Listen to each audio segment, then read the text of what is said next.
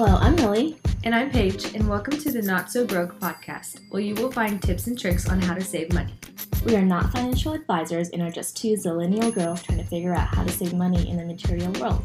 So join our journey and figure out how you can be not, not so, so broke. Hello, and welcome back to the Not So Broke podcast. Although weddings happen all throughout the year, I believe that May through October is when official wedding season is and that's when venues know to pump up their prices. In fact, I had my wedding during wedding season in late August. Paige, you had yours in July, right? Yep, July 24th. Weddings can be one of the biggest expenses in our lives, so if you don't want to elope or have a courthouse wedding, we will give you some pointers on how to save some money on yours. I think it's important to say that these are our opinions on weddings. What may be important to us may not be important to you, or there may be things that we personally wouldn't spend money on that you want to. I would suggest prioritizing the things that are important to you and then finding savings for the areas that aren't as important. Because this is such a special day, you still want to be, be smart about your money, but you don't want to have a lot of regrets to where you are unhappy during the day or looking back. So I wanted to see how much an average wedding cost in 2023. So I went on Google again, and according to Zola, an average wedding in 2023 cost about $29,000. And also, I'm South Asian, or Desi is another term. Um, and there's multiple wedding events for Desi weddings. So I googled how much an average is for a Desi wedding, and uh, there was really wide ranges, but I would say most of it fell on an average of $150,000. Most Desi weddings I've attended had an average of three events and at least 200 guests.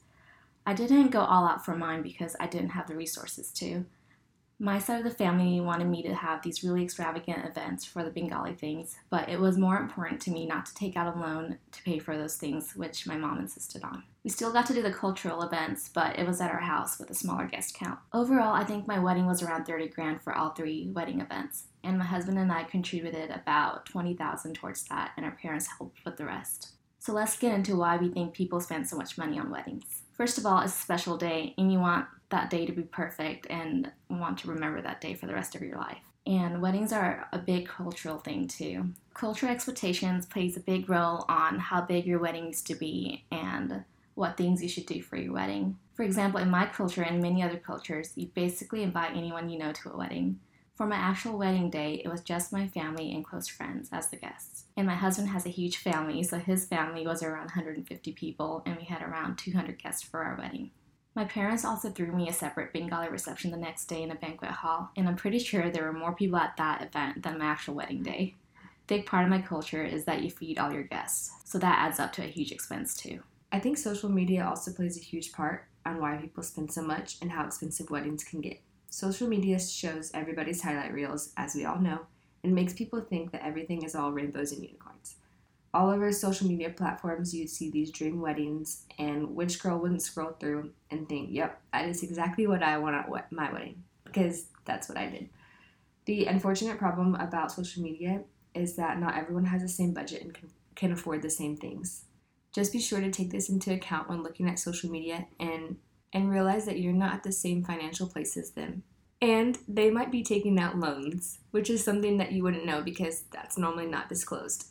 Now let's get into what we think that you shouldn't splurge on and these are our opinions so if so some of these things are really important to you then i think you should spend some money on it. But you should also look into places where you can cut down on your budget that are not as important to you. So one of the things that wasn't important to me and i don't think you should splurge on is table decorations. Honestly i think people's table settings look really nice at weddings but then i totally forget what they even look like like, I barely remember what my wedding centerpieces look like. While planning the wedding, I did want really nice flowers at the tables, but that just wasn't in our budget. Looking back, I'm glad I didn't splurge on that. Another thing that I think you can skip out on are party favors. Most of the ones I get are still in my junk drawer, unless it's a food item, then I eat it. We did a photo booth at our wedding, and I considered taking the picture home with the date and event of our wedding was a good party favor. Yeah, we did that too, and I am glad that we chose to do that. Another thing that we don't think you should splurge on is flowers. The sad part about spending money on flowers is that they get thrown away that day or the next day. At the beginning of wedding planning, I was dead set on using fake flowers that I would arrange from Hobby Lobby. I even took my mom and arranged a bouquet, and I guess I used that picture as inspiration. My thinking was that nobody would notice if they were real or fake, that they would be nice and colorful, that they wouldn't have to be thrown away, and I could keep them or and use them for years to come. Or I could sell it all to somebody in my situation. I've seen this happen a few times, and Mili, aren't there vendors that do this? Yes, there's actual vendors who, the ones that use fake flowers. Yeah, yeah, I see those. Uh, yes, there's actual vendors who give you bouquets that are made out of fake flowers or like a mixture of them. Mm-hmm. And they're a little bit cheaper than using fresh flowers. Yes, but those also kind of, I think they are kind of somewhat still pricey because you're paying somebody to do something. But yes, cheaper than real flowers. So I ended up going with real flowers, but if fake flowers is something you are interested in, go for it. I've seen plenty of people doing it, and that's honestly where I found my inspiration. When I decided to go with real flowers, I set a strict budget. I ended up getting a quote for, let's say, well over the price I was envisioning. When I got that quote, I ended up having a breakdown. And if you are in the middle of wedding planning, that is something that is common, so just beware. Um, but thankfully, my florist worked with me and showed me what we can remove and change to bring the price down to where I was comfortable. I ended up loving my flowers and felt good about the price because of this approach that I took. You know, they always say to add like 1.2 multiplier or something for wedding costs because things are always more pricier than you think. Um, so I do wish that I knew some florists will do a mix of real and fake flowers because I knew I didn't want fake flowers at my wedding, but real real ones were pricey too. My friend did something like that for hers, and I couldn't even tell the difference between the real and fake flowers. That's cool. I didn't know you could do that. I think that a lot of people want certain florists because of their reputation, but if you're trying to save, I would recommend trying to use one that will work with you. The florist I had was amazing and also worked with me to keep the cost within my budget. I ended up using a lot of greenery and used flowers for the bouquets. One more thing also is that for centerpieces, I know that I've done this and I've seen a lot of people do this as well but you can use um, your bridesmaids bouquets as centerpieces. So the tables won't have any flowers um, while you're getting married, but then once you're done, the bridesmaids will just go and set their bouquets in the vases. Yeah, we actually did that at our wedding. Um, our florist set up these vases, and after the wedding, our bridesmaids put their flowers in there. Mm-hmm. Another item that we think you shouldn't splurge on is the rehearsal dinner. This piece of advice won't apply to everyone because everybody has different circumstances, but if you can and want to take this advice, then capitalize on it. At the time of planning my rehearsal dinner, I didn't have much left in my budget for this item. I kind of, I think I just forgot about it until the end and I was like, oh crap, I gotta pay for this. I got married super close to where my parents lived. Thankfully, my parents have a pretty big backyard that opens up to a green belt, so we had the rehearsal dinner at my parents' house. But because of our guest count, we had to rent extra tables and chairs for the actual wedding, and so we just rented them a day early and got to use them at the rehearsal dinner as well. We had food set up inside, and people stayed inside or outside as they pleased. We also catered barbecue and kept it pretty simple. We set up a few yard games to give people some entertainment, but mostly people just conversed with each other and enjoyed each other's presence. I ended up loving the night. It felt really intimate and less stressful because I was in the comfort of my own home. Again, I know this piece of advice is circumstantial to the time of year you get married in and the region you live in. I got married in the late summer in Oklahoma, and it was super hot, but we set the rehearsal dinner to be later in the evening to where things have cooled off a bit, and we had trees that surrounded us to provide some shade. So, for the next item that we think that you shouldn't splurge on is food. I think this is a big personal opinion for me, so take this with a grain of salt. But I don't think that people go to weddings because of the food or that people care about what kind of food they're served. As long as they get food, people are happy. Um, but I believe people go to weddings or should uh, because they love and care about the people getting married. Where I'm going with this is that I think you can save money on the type of food you serve. Think meals that are going to give you big portions and serve a bunch of people.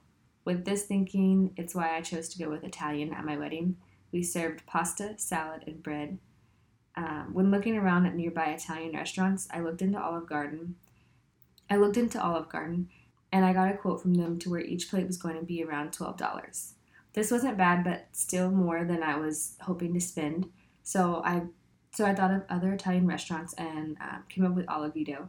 I got a quote from them for about eight dollars to nine dollars a plate, and I booked them immediately. So shout out to Olivito, I love you. So I don't go to weddings for the food, but I do love getting fed. I do agree that there are ways you can feed your guests and still cut some cost. At first, I thought plated dinners would be cheaper because you know exactly how much food you're getting for each person. But it turns out that you're really paying for the servers. So we ended up doing a buffet and it saved us a few grand. We did spend the most money on food out of our wedding budget, but we did have around 200 guests. The cater the caterer I had for mine was local and they operated out of our wedding venues, so our wedding venue had a deal with our caterer. We and we as in my mother-in-law negotiated some things with them to get costs down, and they ended up offering us chargers for the table for no additional cost. So now that we've talked about things we think you shouldn't splurge on, let's talk about things that are worth splurging on for your wedding. And again, these are our opinions, so take it or leave it as you please. So I think that you should splurge on things that you'll remember forever. Like, for instance, photography is something that you should spend some money on.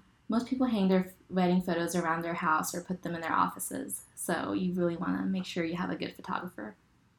But that being said, do some research and stay within your budget.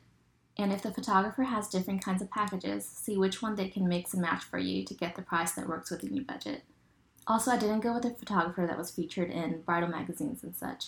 I found one at a bridal show and I looked through their online photos and I really liked the pictures that they took. And they also had a videographer within their team, so I went with them. I think they did a really great job on the photos and videos that they took for our wedding. Another thing that I think you should spend some money on is your dress. I regret not spending an extra $200 for the dress that I really loved. I agree. My decision came down to two dresses one that I loved for how I felt in it, and one that I loved for the price. Uh, it was really hard to make this decision and took me a few days, but I ended up going with the one that I felt good and happy in. To this day, I don't regret that decision of spending a little more money because I've found other ways to cut prices in the budget. I also think if you want a really lively wedding with a lot of fun dancing, you should invest in having a good DJ. They can play a big role in how hyped up your wedding can get. I had an amazing one at mine, and people still tell me how much fun they had at my wedding. Also, the DJ I had was the only person that remembered to bring me water on my wedding day. on the DJ note, I would just say to shop around though too. So I found my DJ because my brother and now sister in law was getting married at the same time as me. The DJ that I ended up going with was theirs, and uh, he gave both me and my brother a discount because my brother referred him to me. There were also a few other discounts that our DJ gave us, one of them being that our venue was like one of his set popular venues to play at. So just keep that in mind and looking out. You can get different quotes from different people as well. I say this because our original quote was $1,300 and we got the price down to $600. Now let's talk about some tips on how you can save money on your wedding. So, first thing you can try to do is negotiate. I think that negotiating is a super uncomfortable thing for our generation. I agree. I hate doing it. I hate doing it too. I will not. Nope. and I think a part of it comes from that we don't want to offend the vendor and their work. So my mother-in-law is like a negotiating wizard, and honestly, sometimes I don't know how she does it. And she cuts prices down so well. I'm pretty sure that she saved us at least $10,000 for our wedding just by negotiating with our caterer, photographer, and other vendors. Another way that you can save on money for weddings is through Facebook Marketplace. I am actually about to start selling things on Facebook Marketplace I used at my weddings. A good thing to look for is the tiny little details on there, um, like wedding signs, gift and card signs, bar signs, thank you signs, all these like little details that you don't really think of until the last minute. You can go there. Um, my sister in law is also super crafty, so she was the one who made our signs for our like welcome and all the signs I just discussed. So if you have someone crafty, see if they'll help you out. Yes, I love Facebook Marketplace. We ordered linens and some decorations for our Bengali receptions on there. And I sold a lot of my wedding decorations after the wedding too, so that saved us a lot of money. Chase actually built our centerpieces, which were like wooden chand- not, not chandeliers, well, wooden lanterns. Ooh. Um, we put some candles in there, and he also built our wedding arch. And our wedding venue ended up buying it from us after the wedding. That's so cool. So that being said, if there's something that you can make yourself and won't take crazy amounts of time, go ahead and go for it. I have a friend who actually, um, I think she made a whiskey bar cart or a, cham- a champagne bar cart for her wedding, and then her husband made it, and they ended up selling it for quite a bit of money. So, if yeah, if you're crafty, take advantage of your skills. Okay, so you can also borrow from friends and family. Um, we had these five gallon drink dispensers that we that we served our water and lemonade and tea out of, and uh, we just borrowed that from family friends who have hosted functions before. And then also, I borrowed most all of our candles and vases from different people. Sorry, Riley, if you're listening to this, I it's almost been two years and I still have your candles and vases and need to give them back to you. But I'll give them to you soon. Another way to save some money is see what your venue includes. Some venues may offer a cheaper price up front, but it might only be to rent the space. There are other venues that may be a few thousand more, and they might include tables, linens, coordinators, and setup and breakdown for you. Also, having the venue offer things makes it less of a headache when you have less things to keep track of after the wedding, in my opinion. There are also options to have your wedding at a university or a museum. Some of them have catering packages and can be cheaper than doing a traditional wedding at a wedding venue and hiring caterers. Another way to save is by doing a destination wedding. Many resorts have all inclusive packages for a few thousand dollars. However, if you were to go that route, you can't expect everyone to come to your wedding because people have different financial situations and traveling far and staying somewhere can add up to thousands of dollars for them. I always knew that I wanted most of my family and friends at my wedding, so doing a destination one never crossed my mind. So you can also save some money depending on what kind of drinks you serve at your wedding, whether it's alcoholic or not non-alcoholic. For instance, alcohol can cost a lot of money, and so can soda and other specialty drinks. We did not do alcohol for our wedding since most of our family doesn't drink. That also saved us a few hundred dollars because our venue required that we had a security or police on standby. I can't remember which one, but we needed that if we did serve alcohol. We did tea, water, and lemonade that our caterer provided and paid for the after dinner tea and coffee. My husband is half Persian, and South Asian and Persians love their tea after dinner.